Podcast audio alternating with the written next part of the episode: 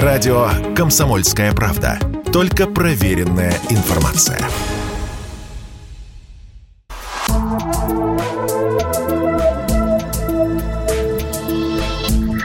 Просто космос. Всем привет, здесь «Просто космос» и я, Баченина М.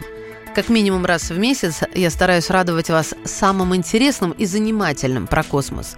Сегодня тот самый день. Итак, для общего развития, ну и просто любопытно, стартуем. Первым человеком, который заглянул в космос с помощью телескопа, был Галилео Галилей. Это случилось почти 400 лет назад. Поскольку аромат зависит от нескольких факторов окружающей среды, таких как температура, влажность и возраст цветка, цветы в космосе пахнут иначе, чем на Земле. Аромат различных роз, которые были выращены на космическом шаттле Discovery, был позже воспроизведен и включен в аромат Zen. Это парфюм, который продает японская компания Shiseido. Внимание! В 1895 году Константин Циолковский, один из первых российских ученых-ракетчиков, первым предложил концепцию космических лифтов, типа космической транспортной системы. Вы помните, как Хан Соло с трудом управлял «Соколом тысячелетия» внутри пояса астероидов в фильме «Звездные войны. Империя наносит ответный удар»?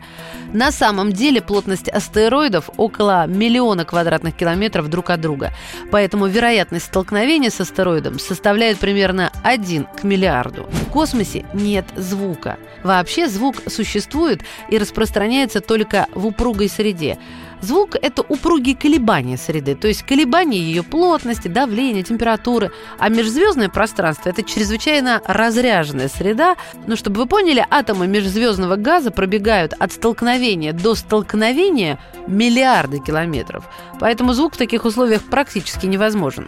Первым землянином в космосе была Лайка, собака, которая была запущена в космос на советском корабле «Спутник-2» в 1957 Лайка была жива в течение течение четырех витков вокруг Земли. Правда, из-за ошибки расчета площади спутника и отсутствия системы терморегулирования температура за это время поднялась до 40 градусов Цельсия, поэтому Лайка умерла от перегрева.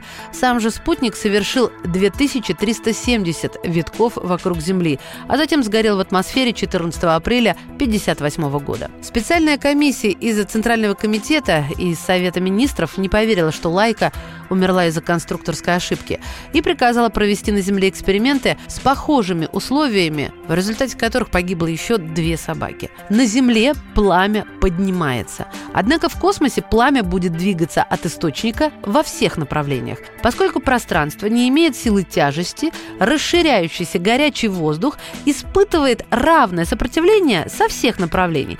Поэтому он движется сферически от своего источника. Ну а продолжение следует.